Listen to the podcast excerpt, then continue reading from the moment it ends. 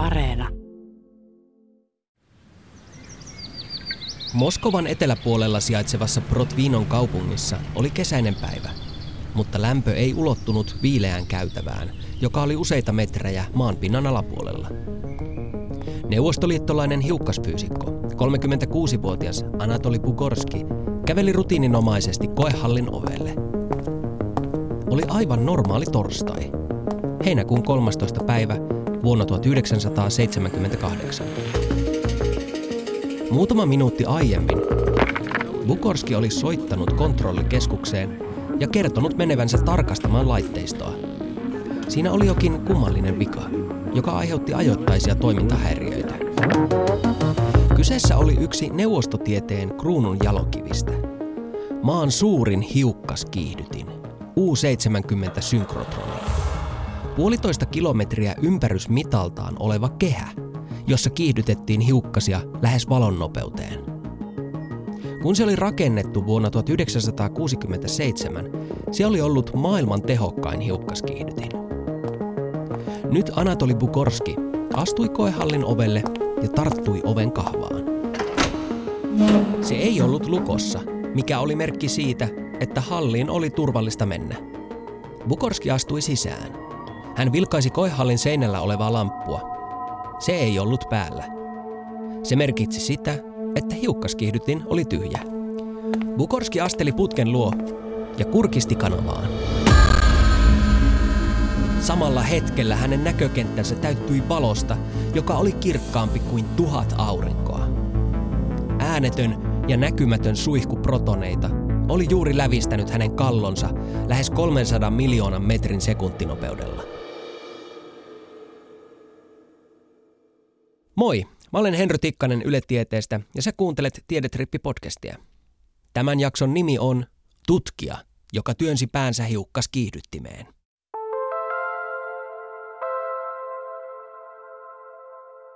Murphyn laki ei ole fysiikkaa, vaan pessimistinen periaate, jonka lyhyt muoto menee näin.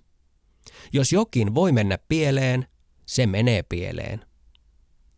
Hiukkasfyysikko Anatoli Bukorskin tapauksessa Murphyn laki toteutui täydellisesti.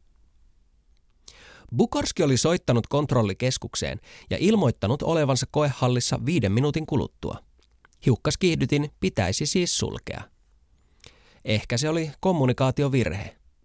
Ehkä Bukorski ajatteli, että kontrollikeskus ymmärtäisi sulkea laitteiston välittömästi, koska hän ilmoitti menevänsä sinne nyt. Ehkä joku kontrollikeskuksessa kuitenkin ajatteli, että laitteisto pitäisi sammuttaa tasan viiden minuutin kuluttua. Joka tapauksessa kävi niin, että Bukorski ehti halliin ennen kuin kukaan teki mitään. Oli kuitenkin vielä kaksi mekanismia, jotka olisivat voineet pelastaa Bukorskin. Ensinnäkin koehallin oven automaattilukitus.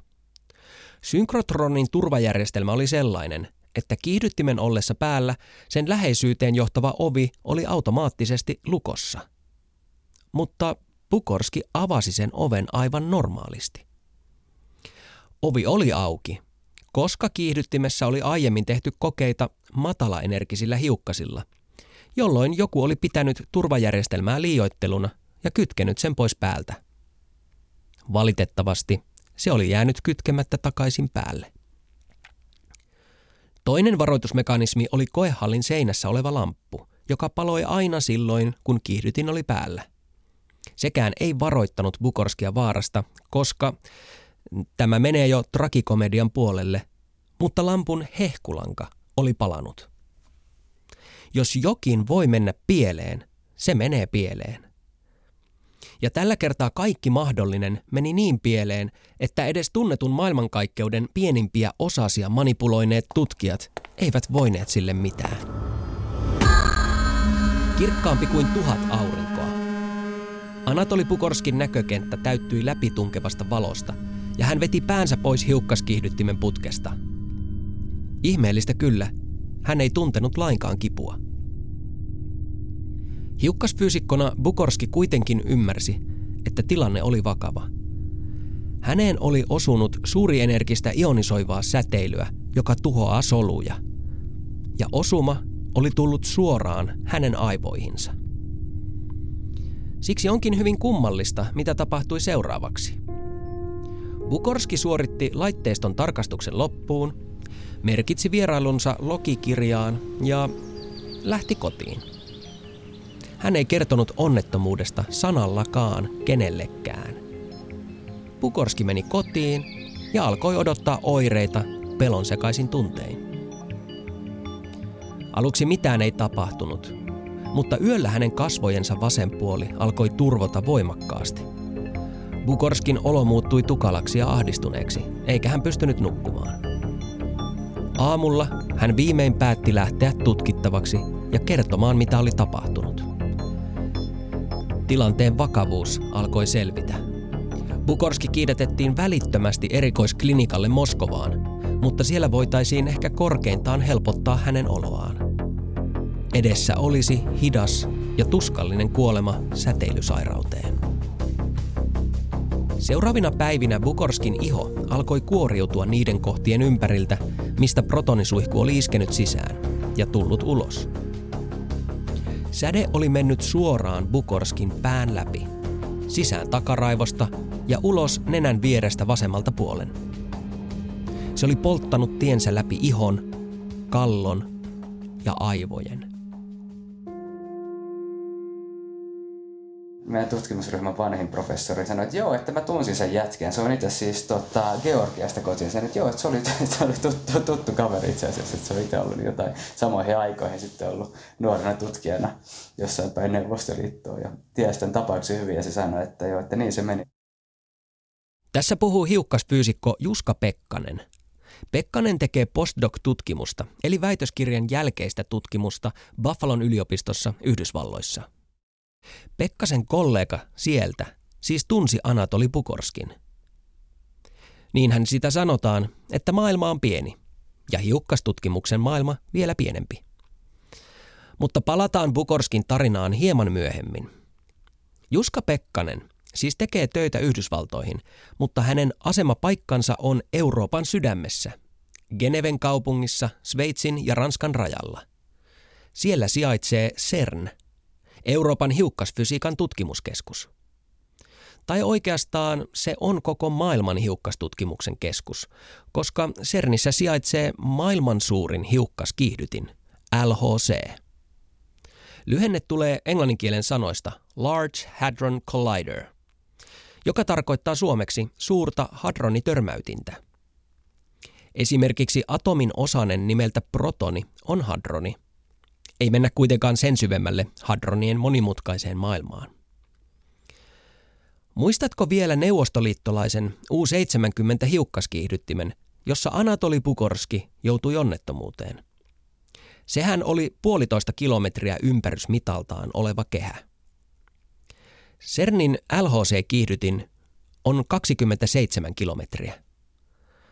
Se on kaivettu sadan metrin syvyyteen maan uumeniin – Puhutaan tässä vaiheessa hetki hiukkasista, hiukkastutkimuksesta ja hiukkaskiihdyttimistä. CERNin vuosibudjetti on miljardi euroa. Sen toimintaan kuuluu 23 jäsenmaata ja Suomikin on ollut mukana vuodesta 1991. Henkilöstöä on tuhansia. Mistä on oikein kyse? Peruskertaus. Kaikki aine koostuu atomeista – niistä planeettamallin näköisistä kuvista, joita jokainen on nähnyt koulukirjoissa. Atomin ydin koostuu hiukkasista, joita ovat protonit ja neutronit. Niiden ympärillä on alkeishiukkasia, nimeltä elektronit. Niitä on aina sama määrä kuin ytimessä on protoneja. Tosiasiassa elektronien sijaintia voidaan ymmärtää vain teoreettisesti. Pointti on kuitenkin se, että atomit koostuvat erilaisista hiukkasista. Ja siitä tulee hiukkastutkimus. Hiukkasfysiikan lyhyt historia. Hiukkasfysiikan taustat ovat lähtöisin ennen maailmansotia. Yhdysvalloissa Berkeleyn laboratoriossa rakennettiin kiihdyttimiä jo 1930-luvun lopulla. Ne olivat suuria laitteistoja, jonka vuoksi syntyi käsite Big Science – Suomeksi iso tiede. Toisessa maailmansodassa Yhdysvallat käytti atomiasetta Japania vastaan, tuhoisin seurauksin. Sen vaikutuksesta hiukkasfysiikasta tuli jonkinlainen vastareaktio sodalle. Atomin sisäistä rakennetta haluttiin tutkia rauhanomaisemmin. 1950-luvun lopulla CERNissä työskennelleet magneettiekspertit, tyhjiöekspertit ja muut ekspertit olivat ihmisiä, jotka olivat taistelleet toisiaan vastaan maailmansodassa. Ja he myös tiesivät sen. Tutkijat eivät ehdottomasti halunneet olla tekemisissä sotateknologian kanssa, vaan tehdä perustutkimusta ihmiskunnan hyväksi, ilman välitöntä hyötyä kenellekään. Tämä on ollut siitä asti CERNin ja muidenkin hiukkastutkimuskeskusten kantava teema. Tänä päivänä hiukkastutkimuksen pyrkimys on ymmärtää maailmankaikkeuden syntyä. Eikä siinä vielä kaikki. Hiukkastutkimuslaitokset ovat erittäin korkean teknologian laitoksia. Jos etsit netistä kuvia CERNin LHC-kiihdyttimestä ja törmäyttimestä sekä sen mittalaitteista, niin näet yhden ihmiskunnan uskomattomimmista tieteellisteknologisista taidonnäytteistä. LHCssä on pelkästään suprajohdekaapelia yhteensä 7600 kilometriä. Säikeinä mitattuna se on 1,8 miljardia kilometriä. Pituus vastaa viittä edestakaista matkaa maasta aurinkoon. Se antaa vähän mittakaavaa. Kyseessä on erittäin monimutkainen laitteisto, jonka avulla voidaan manipuloida pienen pieniä hiukkasia. Ja kaiken tämän parissa työskentelee globaalin tiedeyhteisön huippuosaajia, joiden missio on, ei enempää eikä vähempää, kuin ymmärtää maailmankaikkeuden synnyn ensimmäisiä hetkiä. Tällä hetkellä voidaan jäljitellä maailmankaikkeuden oloja silloin, kun se oli tuhat miljardisosa sekunnin vanha. Kun puskemme tieteen rajoja, puskemme myös teknologian rajoja. Lopulta sen hedelmiä päätyy meidän kaikkien olohuoneisiin. Sellainen on esimerkiksi se teknologia, jonka avulla voit kuunnella Yle Areenasta tätä podcastia. Internetin palvelumuoto nimeltä World Wide Web, siis www. Kyseinen teknologia on kehitetty Euroopan hiukkasfysiikan tutkimuskeskuksessa CERNissä. Hiukkaskiihdyttimiä on nykyään maailmassa kymmeniä tuhansia, ja niitä käytetään teollisuudessa materiaalien ominaisuuksien säätämiseen sekä lääketieteessä ja sairaaloissa esimerkiksi kuvantamiseen ja syöpähoitoihin. Erikseen ovat sitten tutkimuslaitokset, kuten CERN ja muut valtavat kiihdyttimet ja törmäyttimet, joissa tutkitaan hyvin erikoisia asioita. Hiukkasfyysikko Juska Pekkanen. Semmoista vertausta on joskus käytetty, että me törmätetään vaikka pihlajan marjoja, sieltä lentää sitten banaaneja ja vesimeloineja ulos. Et näemme ihan sitä EON MC toiseen kaavaa niin kuin käytännössä testataan ja nähdäänkin, että se hyvin toimii. E on MC toiseen. Einsteinin suhteellisuusteorian tunnetuin kaava. Okei. Tässä Pekkasen vertauksessa pihlajan marjat ovat protoneja ja banaanit ja vesimelonit ovat Esimerkiksi kuuluisa Higgsin bosoni. Mutta ei mennä siihen vielä. Aloitetaan siitä, että mistä ne protonit saadaan. Käytännössä meillä on niinku pullo vetykaasua ja vetyatomi koostuu yhdestä protonista ja yhdestä sitä ympäröivästä elektronista. Sitten me lämmitetään kuumaksi tämä vetykaasu, jolloin syntyy plasmaa ja sitten me laitetaan siihen sähkökenttä ympärille, niin silloin protonit hakeutuu sinne negatiiviselle puolelle ja elektronit toiselle puolelle, me voidaan siitä erotella ne protonit ja sitten kun ne on sähköisesti varattuja hiukkasia, niin silloin me pystytään, meillä on niihin niin hyvä ote ja me pystytään niitä kiihdyttämään ja kaartamaan niiden rataa. Nyt meillä on siis protonit. Niitä sitten törmäytetään, jotta voitaisiin löytää myös muita hiukkasia. Se on vähän niin, että kaikki muut äh, hiukkasista nämä, me, me, mistä me niinku koostutaan, mistä meidän maailmankaikkeus käytännössä koostuu, ne tuppaa olemaan niinku, epästabiileja, että ne hajoaa äkkiin näihin keveimmiksi hiukkasiksi. Ja niitä ei sen takia niinku mistään voida löytää, niitä ei niinku mistään kaivoksista tai mistään niinku avaruudestakaan löydy, vaan ne pitää käytännössä luoda. Eli hiukkasia voidaan luoda, mikä kuulostaa taikuudelta, mutta on hiukkasfysiikkaa. Jos olet kuunnellut Tiedetripin jakson nimeltä Einsteinin aivot, tai tutustunut muuten Einsteinin suhteellisuusteoriaan, niin ehkä pääset seuraavasta kärryille. Hiukkasfyysikko Juska Pekkanen. Miten esimerkiksi ydinvoimaloissa tapahtuu tai ydinpommeissakin tapahtuu on, että tämä niinku, materiaan sitoutunut energia, se vapautuu ydin, esimerkiksi ydinreaktorissahan niin ne kevenee ne uraanisauvat, kun niistä tuotetaan energiaa. Silloin niin massa muuttuu energiaksi tämän kaavan kautta. Me tehdään se toiseen suuntaan. Meillä on se energia, se iso E siellä yleensä yhtälön vasemmalla puolella. Me käytetään sitä ja tuotetaan sillä massaa. Mutta sitten siinä on tämä iso tämä kerroin, mikä on valonnopeus toiseen, niin se tarkoittaa sitä, että pitää olla tosi korkeat energiat, että saadaan ihan pieni määrä massaa luotua. Jos tämä ei ole vielä liian hurjaa, niin nyt kannattaa laittaa kypärä päähän ja vauhtilasit silmille. Koska protonit ovat siis varautuneita hiukkasia, niitä voidaan ohjata sähkökentän avulla. Protonit kiihdytetään usean esikiihdyttimen ja suuren LHC-kiihdyttimen avulla lähelle valon nopeutta. Valon nopeus on maailmankaikkeuden nopeusrajoitus, johon mikään massallinen kappale ei voi yltää. Hiukkaset kuitenkin saadaan pumpattua käsittämättömään vauhtiin tyhjiöputkessa, ja niiden rataa kaarretaan valtavan voimakkaiden magneettien avulla niin, että ne pysyvät kehäradalla, eivätkä vedä mutkaa suoraksi. Nopeus on käsittämätön.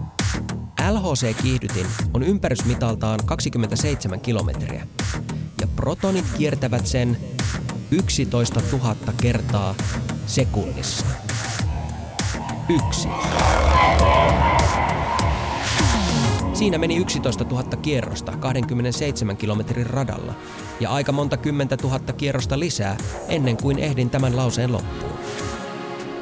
Kun hiukkasia kiihdytetään näin, niin niiden kokonaisenergia kasvaa. Siis liikemassa kasvaa. Niistä tulee ikään kuin painavampia.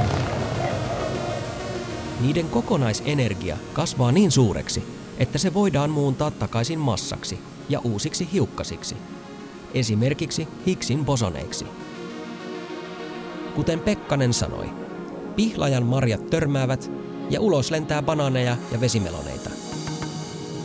LHC-kiihdytin on niin massiivinen, että kun siellä törmäytetään hiukkasia, niitä kiitää tyhjiöputkessa samanaikaisesti yhtä paljon kuin näkyvässä maailmankaikkeudessa on tähtiä.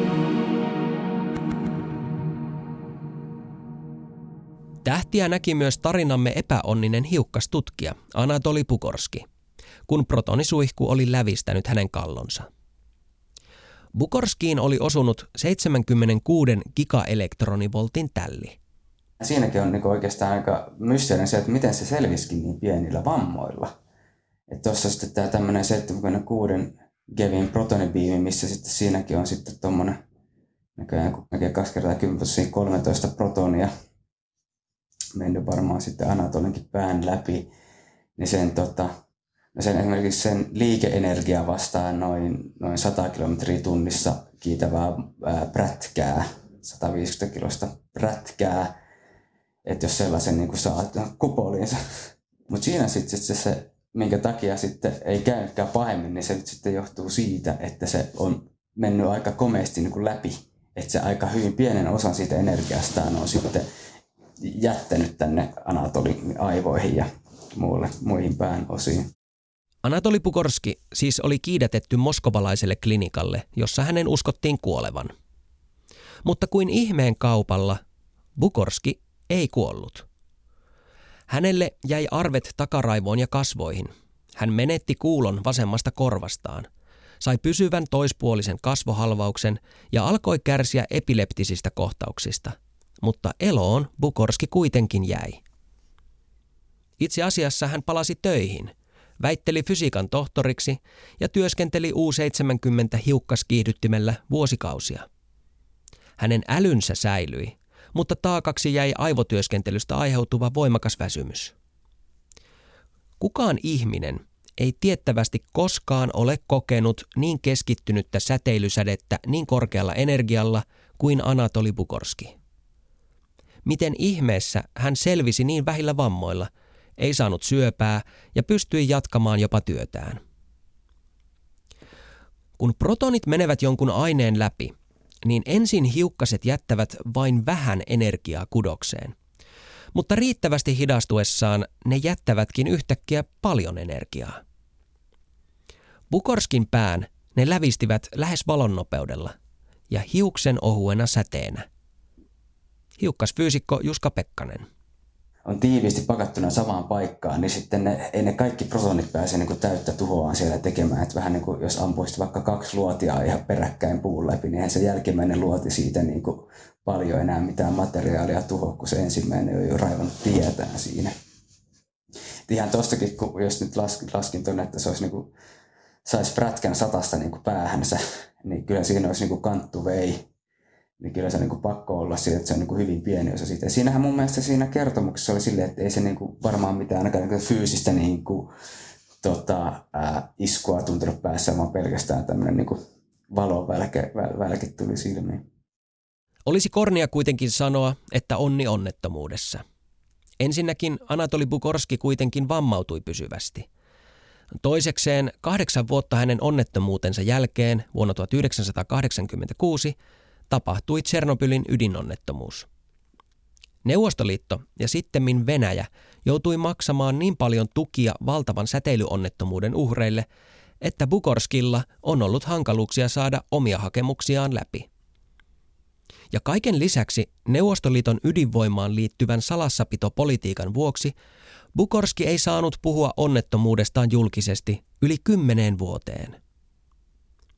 Tätä jaksoa tehtäessä Anatoli Bukorski elää yhä.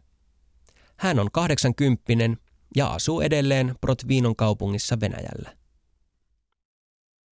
CERNin LHC-kiihdyttimellä Anatoli Bukorskin onnettomuuden kaltainen tapaus ei olisi mahdollinen. Turvajärjestelmät ovat aivan eri luokkaa kuin Neuvostoliitossa 45 vuotta sitten. Jokaisen, joka haluaa mennä törmäyttimen luo, täytyy näyttää silmä iris-skanneriin – ja vaikka joku ohittaisi tämän järjestelmän James Bond-tyyliin, niin siltikään hän ei pääsisi tunkemaan päätään protonisuihkuun. Hiukkaskiihdyttimen tyhjiöputket ovat suljettuja, ja jos niihin tulee tai tehdään reikä, eli sisään pääsee ilmaa, niin säde hajoaa ja koe keskeytetään. Jos jotenkin joku kuitenkin onnistuisi päänsä sinne putkeen työntämään, niin siitä ei selviäisi kuten Anatoli Pukorski. Sieltä ei tulisi naamatauluun prätkä, vaan veturi. CERNin LHC-kiihdyttimen suihkussa on noin sata kertaa enemmän energiaa kuin mitä oli neuvostoliittolaisessa U-70. 6500 gigaelektronivolttia. Siis jokaisella protonilla. Ja niitä on paljon enemmän. Hiukkasfyysikko Juska Pekkanen. Mä luulen, että käytännössä ihan kyllä poraisi aika komean niin kuin reijän, vaikkakin ohuen, niin, niin reijään sitten ihmiskudoksen läpi ja ihan muutaman päivän sisällä sitten varmaan sitten tämmöiseen akuuttiin säteilysairaukseen menehtyisi.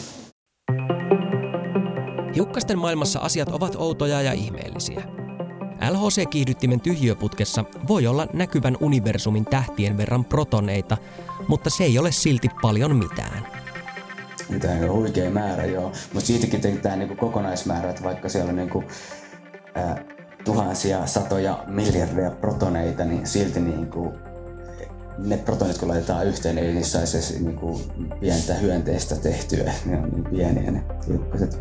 Aina kun puhutaan niinku hiukkasten niinku määristä, niin sitten jokainen niinku meidän niinku yhteen grammaan mahtuu niin paljon hiukkasia, että se on, niinku, kukaan ei ymmärrä niin suuria lukuja.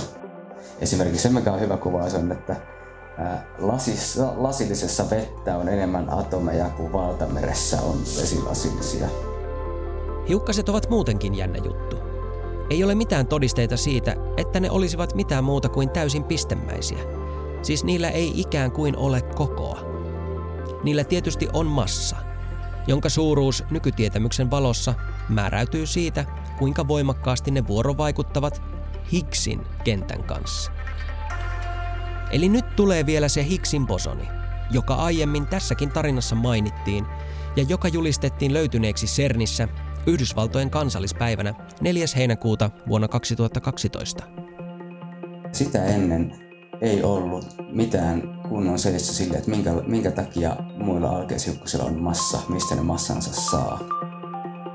Mutta se, että Higgsin bosoni löytyi, niin se todisti sen, että tämmöinen Higgsin meka- mekanismi, se oli iso semmoinen ongelma, että hiukkasfysiikan mallit toimi oikein kivasti, mutta iso ongelma oli se, että hemmetti, että sinne ei pysty oikein niin kuin lisäämään näitä hiukkasten massoja. Että se oli niin kuin suuri mysteeri, että minkä takia, hiukkasen, minkä takia niillä on massa.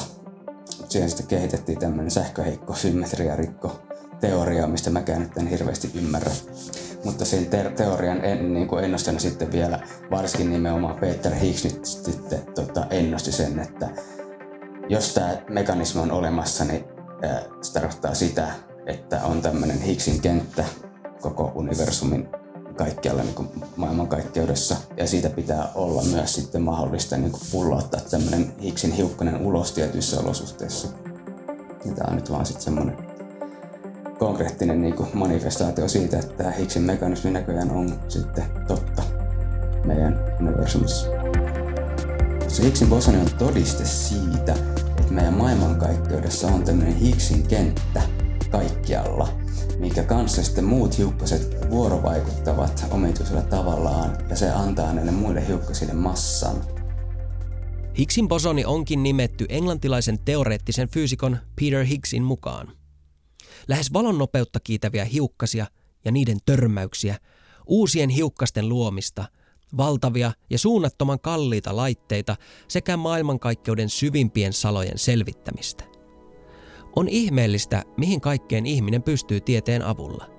Niinhän se on, ja niin se on, no, kyllä se meille ihan niin tutkijoillekin kaikki sen on sinänsä on ihmeellistä, mutta ero on vaan se, että me ollaan vaan totuttu niihin ihmeellisyyksiin ja totuttu sietämään niitä, ja eihän mekään omin silmin koskaan mitään hiukkasia niin pysty näkemään. Mutta sitä oppii pikkuhiljaa sitten sen semmoisen hämmennyksen vähän, se pikkuhiljaa vaimenee siinä ja voi jossain vaiheessa rupea sitten niin rationaalisesti ajattelemaan, että no tommosia ne hiukkasvekkun sitten on ja tekevät kummallisia temppuja, että ei auta muuta kuin luottaa meidän kollegoihin ja sitten aikaisempiin fyysikoihin, jossain vaiheessa pystyy ihan rupeaa jo omaa pientä kortta kantaa siihen tieteen tekemisen kekoon.